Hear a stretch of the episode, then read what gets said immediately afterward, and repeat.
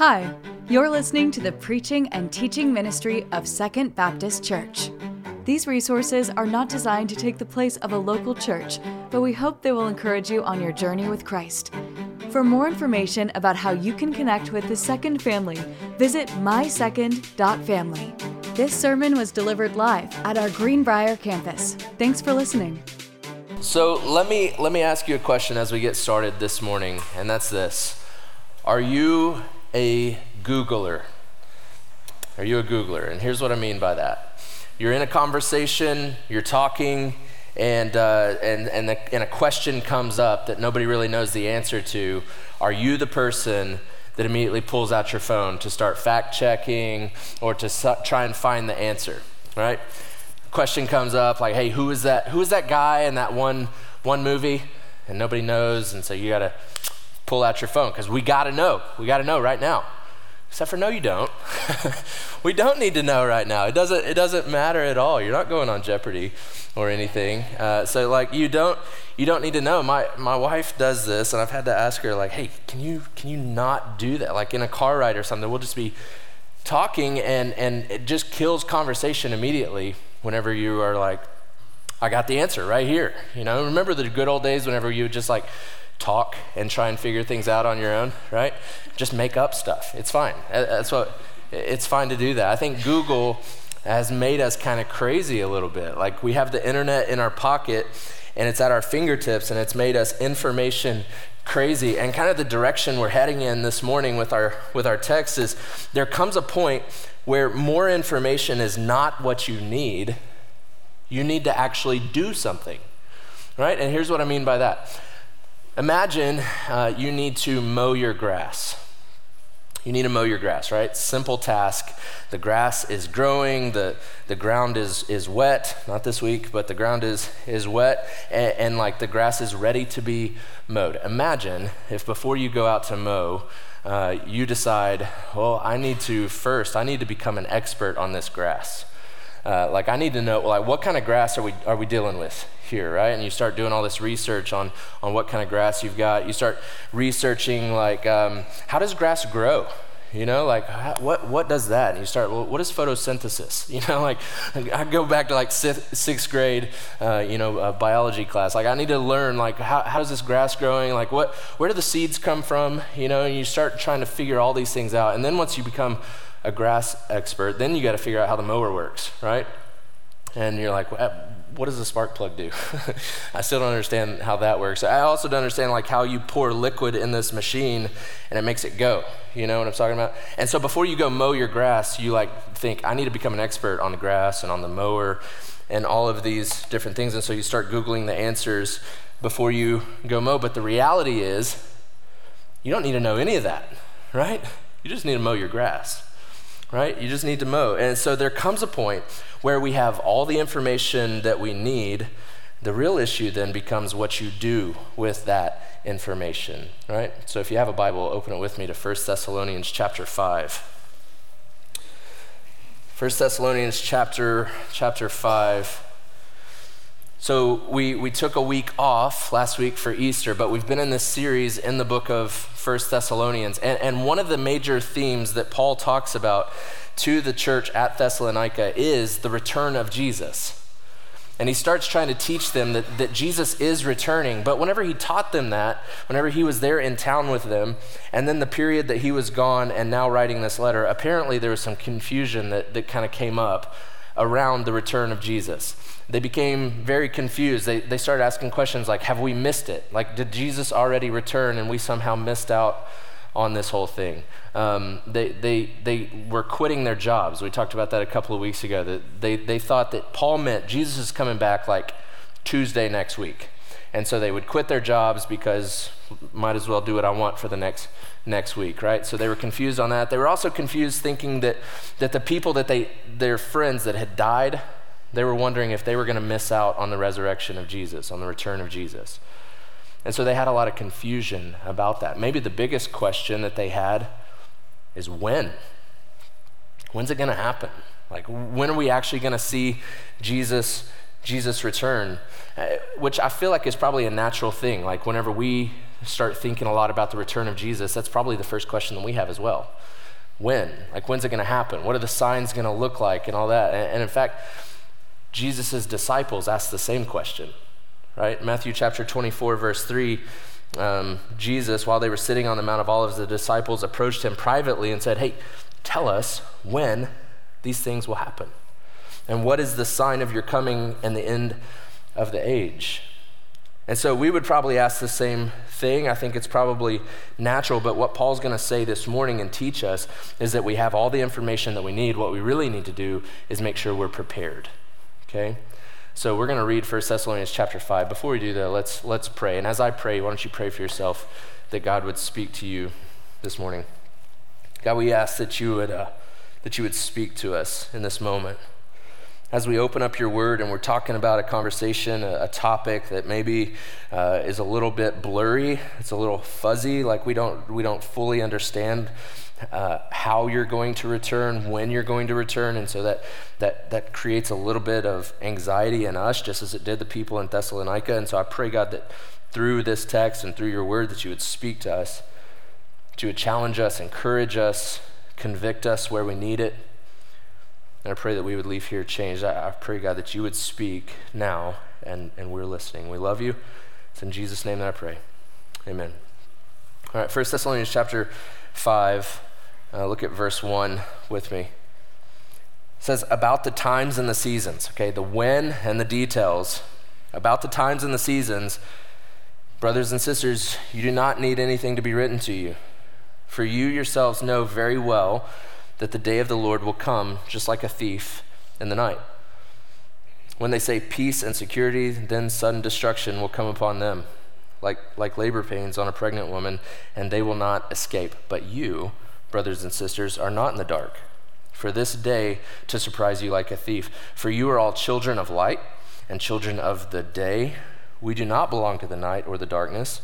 So then, let us not sleep like the rest but let us stay awake and be self controlled. For those who sleep, sleep at night, and those who get drunk, get drunk at night. But since we belong to the day, let us be self controlled and put on the armor of faith and love and a helmet of hope of salvation. For God did not appoint us to wrath, but to obtain salvation through our Lord Jesus Christ, who died for us, so that whenever, whether we are awake or asleep, we may live together with him. Therefore, encourage one another and build each other up as you are already doing. All right, so that's our text. There's a lot going on there. Let's break that down. Let's define some terms before we really get into the main message of what's happening here. He says there in the beginning about the times and the seasons.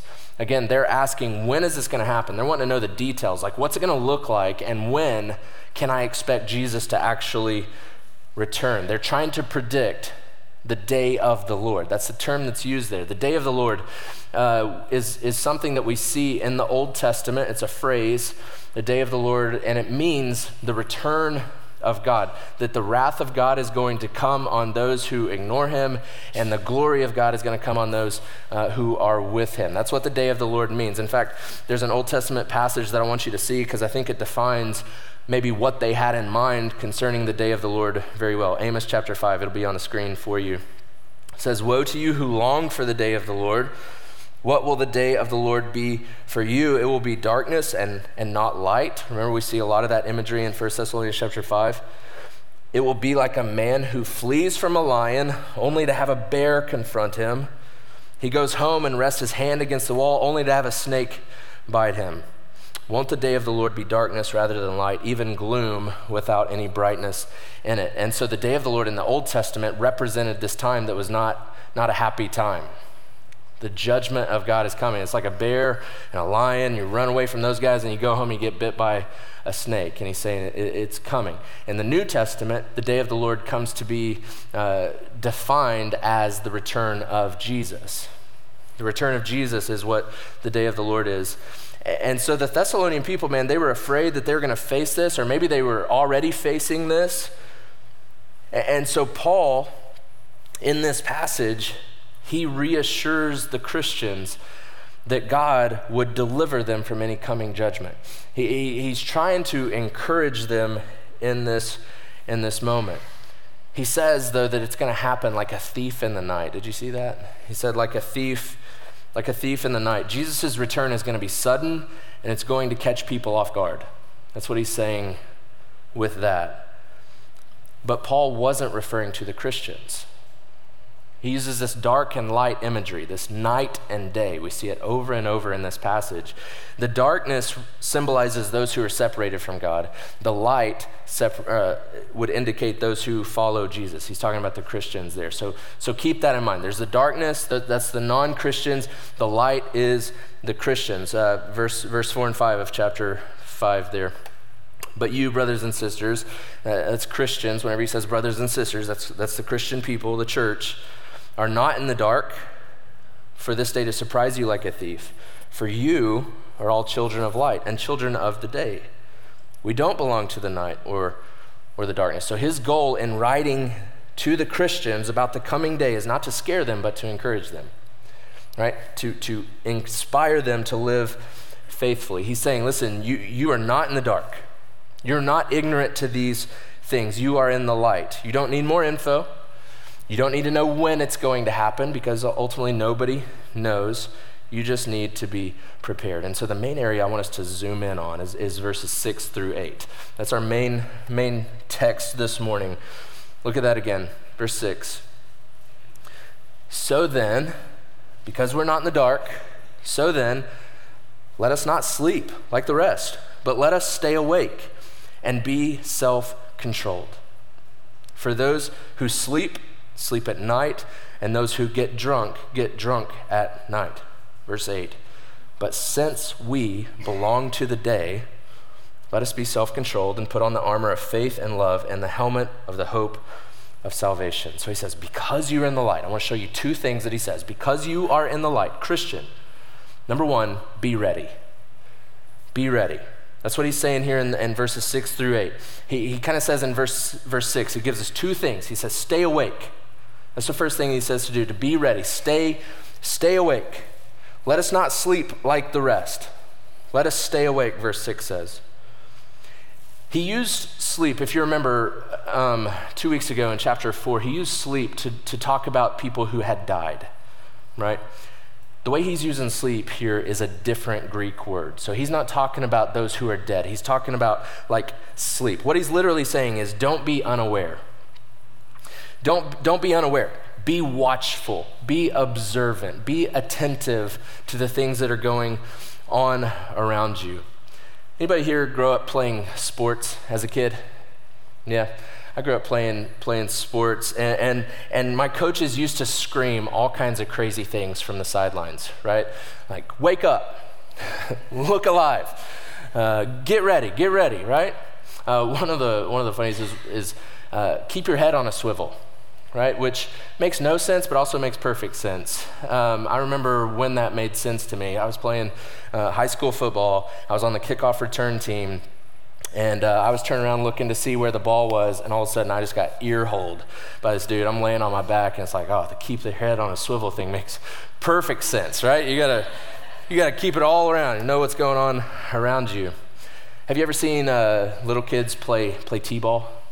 Right? And there, there'll be the kids that are like in the outfield, like playing in the dirt and picking flowers and doing anything and everything other than watching the ball, right? Well, that's kind of what Paul's saying here. That's the picture of the unsaved. They're just spiritually unaware, just unaware of what's going on around him. And that's what Paul says. He says, Don't be like that. Don't be like the rest. They are drunk and asleep. And we are to be the opposite. We're to be awake and alert. I find whenever you talk about the return of Jesus, Christians kind of fall into two camps on this. One, you've got either a group of people who, like, that's all they want to talk about is the return of Jesus, or you get a group of people who's like, I don't want to talk about that at all, right? And I don't think either of those are healthy. Paul tells us to be aware that Jesus is returning. Be aware, be watchful, be observant, be ready, right? So he says, stay awake. The second thing he says is to be self controlled. He, whenever he says be self controlled in verse 6 concerning this be ready idea, He's talking directly of their behavior, their actions, how they, how they live. The sudden nature uh, of Christ's return should affect how we live, right? He's coming back quickly, like a thief in the night. And like that should affect how we live. Romans chapter 13 talks about this as well. Paul says there, he says, he says, besides this, since you know the time, it is already the hour for you to wake up from sleep. Because now our salvation is nearer than when we first believed. The night is nearly over, the day is near. So let us discard the deeds of darkness and put on the armor of light. Let us walk with decency as in the daytime, not carousing or, or drunkenness, not in sexual Im- impurity and promiscuity, not in quarreling and jealousy, but put on the Lord Jesus Christ and make no provision for the flesh to gratify its desires. He's saying that the return of Jesus should affect how we, how we live.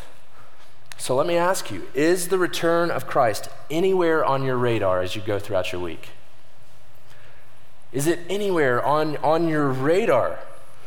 Not that we just like sit and twiddle our thumbs and just watch the sky and, and don't really get anything done, but does the return of Jesus inform the decisions that you make?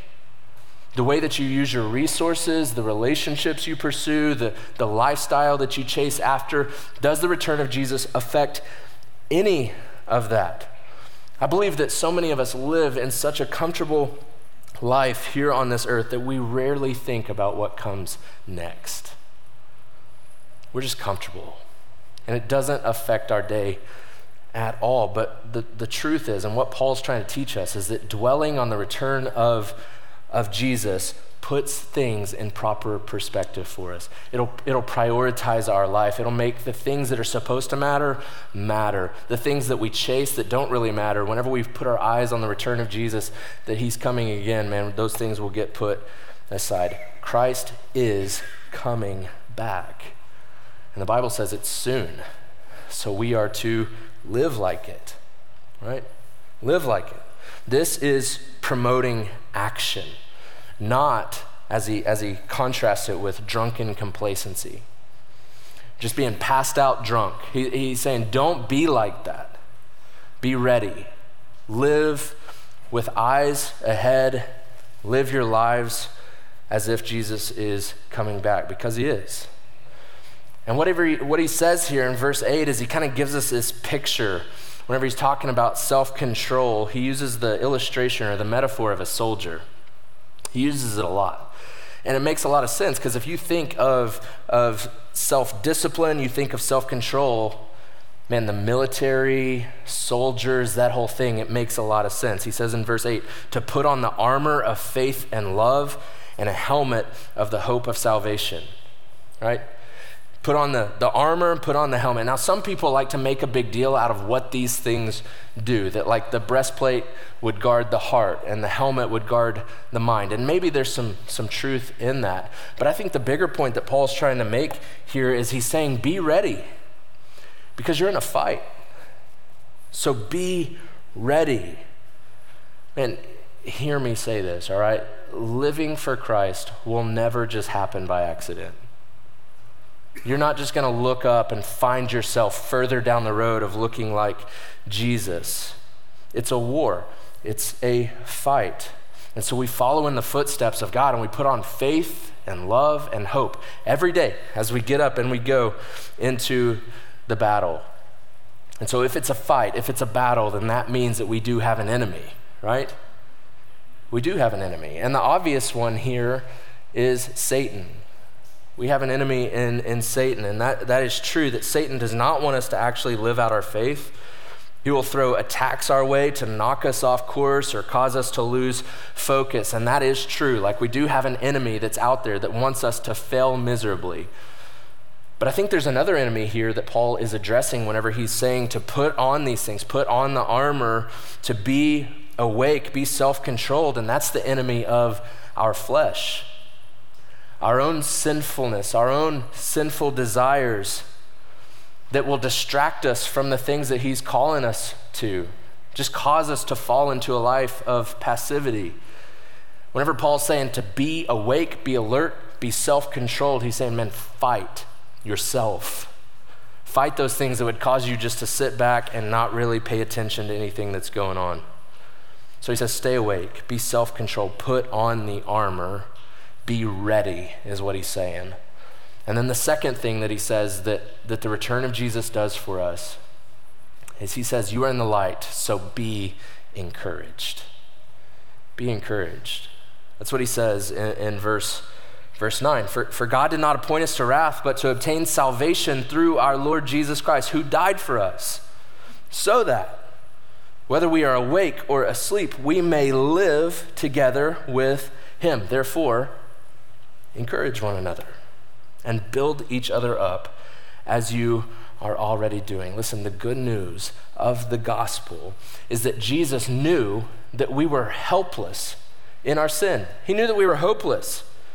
We were passed out drunk in the darkness of our sin, so he came to earth on a rescue mission to save us. And what's really cool is the imagery that Paul uses for the, for the armor that the, that the soldier puts on. He takes that straight from Isaiah chapter 59 that describes our God putting on that same armor when he comes on this rescue mission to save us. Isaiah 59 17, he says, He, talking about God, put on righteousness as body armor and a helmet of salvation on his head. He put on garments of vengeance for clothing and wrapped himself in zeal as in a cloak. See, he came battle ready, clothed in righteousness, the helmet of salvation on a mission to save you and me. That he, he came, he lived a life that we couldn't. This past week, we celebrated Good Friday, which is the day that Jesus willingly laid down his life on a cross for you. That he went to a cross and he died a death that you and I deserved to die, and then they put him in a grave. Three days later, though, we just celebrated last Sunday that, that his lungs filled with air again, and he walked out of that tomb alive. And his death is our death, and his resurrection becomes our resurrection as well. And Romans 10 9 tells us that you and I can actually be saved that we can actually go and be a part of the kingdom of light. Romans 10 9 says, if you just confess with your mouth that Jesus is Lord, believe in your heart that God raised him from the dead, you will be saved. And when that happens, the moment that that happens, Colossians 1:13 says that he transfers us from the domain of darkness into the kingdom of light. That's what happens whenever you experience salvation, whenever you confess Jesus as your Lord. That's the reason he says here uh, in this passage, he talks about the hope of salvation. Did you see that? The hope of salvation. Paul's not just saying, man, that we hope, I hope I have salvation. That's not what he's saying at all. Like, we can know for a fact that we have been saved. That's what the book of First John is all about, that we can know that we have salvation. I pray this morning that you know that you have salvation. What Paul is saying, he's saying we don't just hope that we have salvation, he's saying that, that the hope that salvation gives to us, that we put that on, that we have hope because we have salvation. There's three tenses whenever it comes to salvation. Whenever you experience Jesus as your Savior, there's three things that it does for you. In the past, says, I have been saved from the penalty of sin that your sin separates you from God, that you were owed death, but, but your salvation, it, it, saves you from the penalty of sin. In the present, says, I am being saved from the power of sin. And so I'm continually looking more and more and like, like my Savior Jesus, right? The power of sin is loosing its grips on me. And then in the future tense, salvation says, I will be saved from the very presence of sin, and I will be with Christ forever. And it's that hope that we cling to. The return of Jesus gives us great hope. So don't miss what Paul is saying to us this morning. Paul is saying God has not forgotten about us. He's not forgotten about us. A day is coming when he will come back for us and everything will change. Jesus Christ will make all things new. The very presence of sin and brokenness that we face today will be gone, and we will be with Jesus for the rest of eternity. That is the hope of our salvation. That's the hope that he's talking about here. And we, brothers and sisters, Christians, we have that hope. Ephesians 2:12 says that the unsaved people, they don't have that hope. But we, we belong to the day. And we have hope. And because of that, verse 11 says, encourage one another and build one another up as you are already doing. See, the gospel truth encourages us, it builds us up, and it propels us forward. Our God loves us so much that he died for us, that he transfers us from the domain of darkness into the kingdom of light. And one day he's returning and we will be with him forever. So, so be encouraged. Be encouraged, and may that encouragement affect your life. That's what God, through Paul, was trying to teach the Thessalonians, and that's what he's trying to teach us. Be encouraged, and may that encouragement affect how we live. If you have little kids and you've ever been in the car and you're on a trip, um, what do they ask, right? Are we there yet? Are we there yet? When are we going to be there? And, and, you're driving and you're like, hey, hush. don't say it again. Like, I don't want to hear that again. And, and, so then they get, they get smart. My kids have gotten smart. They say, well, um, would it be closer for us to go back home or, or to keep going? but the question they're asking is, is when? Like, when? And with the return of Jesus, man, we get caught up in the when, don't we? We start watching all the signs and reading the blogs and things like, oh man, there's war over there. Like the, the, Jesus said there'd be war, right? So maybe, maybe now, maybe it's close, and we get caught up in the when. We try and decipher the world events, and we try and crack the code. And we ask when. And I told you earlier that even the disciples asked Jesus the same thing. When's it going to happen? Look at this, it'll be on the screen. Matthew 24, 3. While he was sitting on the Mount of Olives, the disciples approached him privately and said, tell us when are these things going to happen? And what is the sign of your coming and to the end of the age? And Jesus gives a really long answer. And then he says in, in verse 36 Now concerning that day and hour, when? No one knows. No one knows. Neither the angels of heaven nor the Son. He's talking about himself we don't know. Only the Father alone. And then skip down to verse 44. This is why you are to be ready. Be ready, because the Son of Man is coming. Be ready. He's coming at an hour you do not expect. And so I said it at the beginning, and I'll say it again now. There comes a point when you have all the information that you need. The real issue then becomes what you do with that information.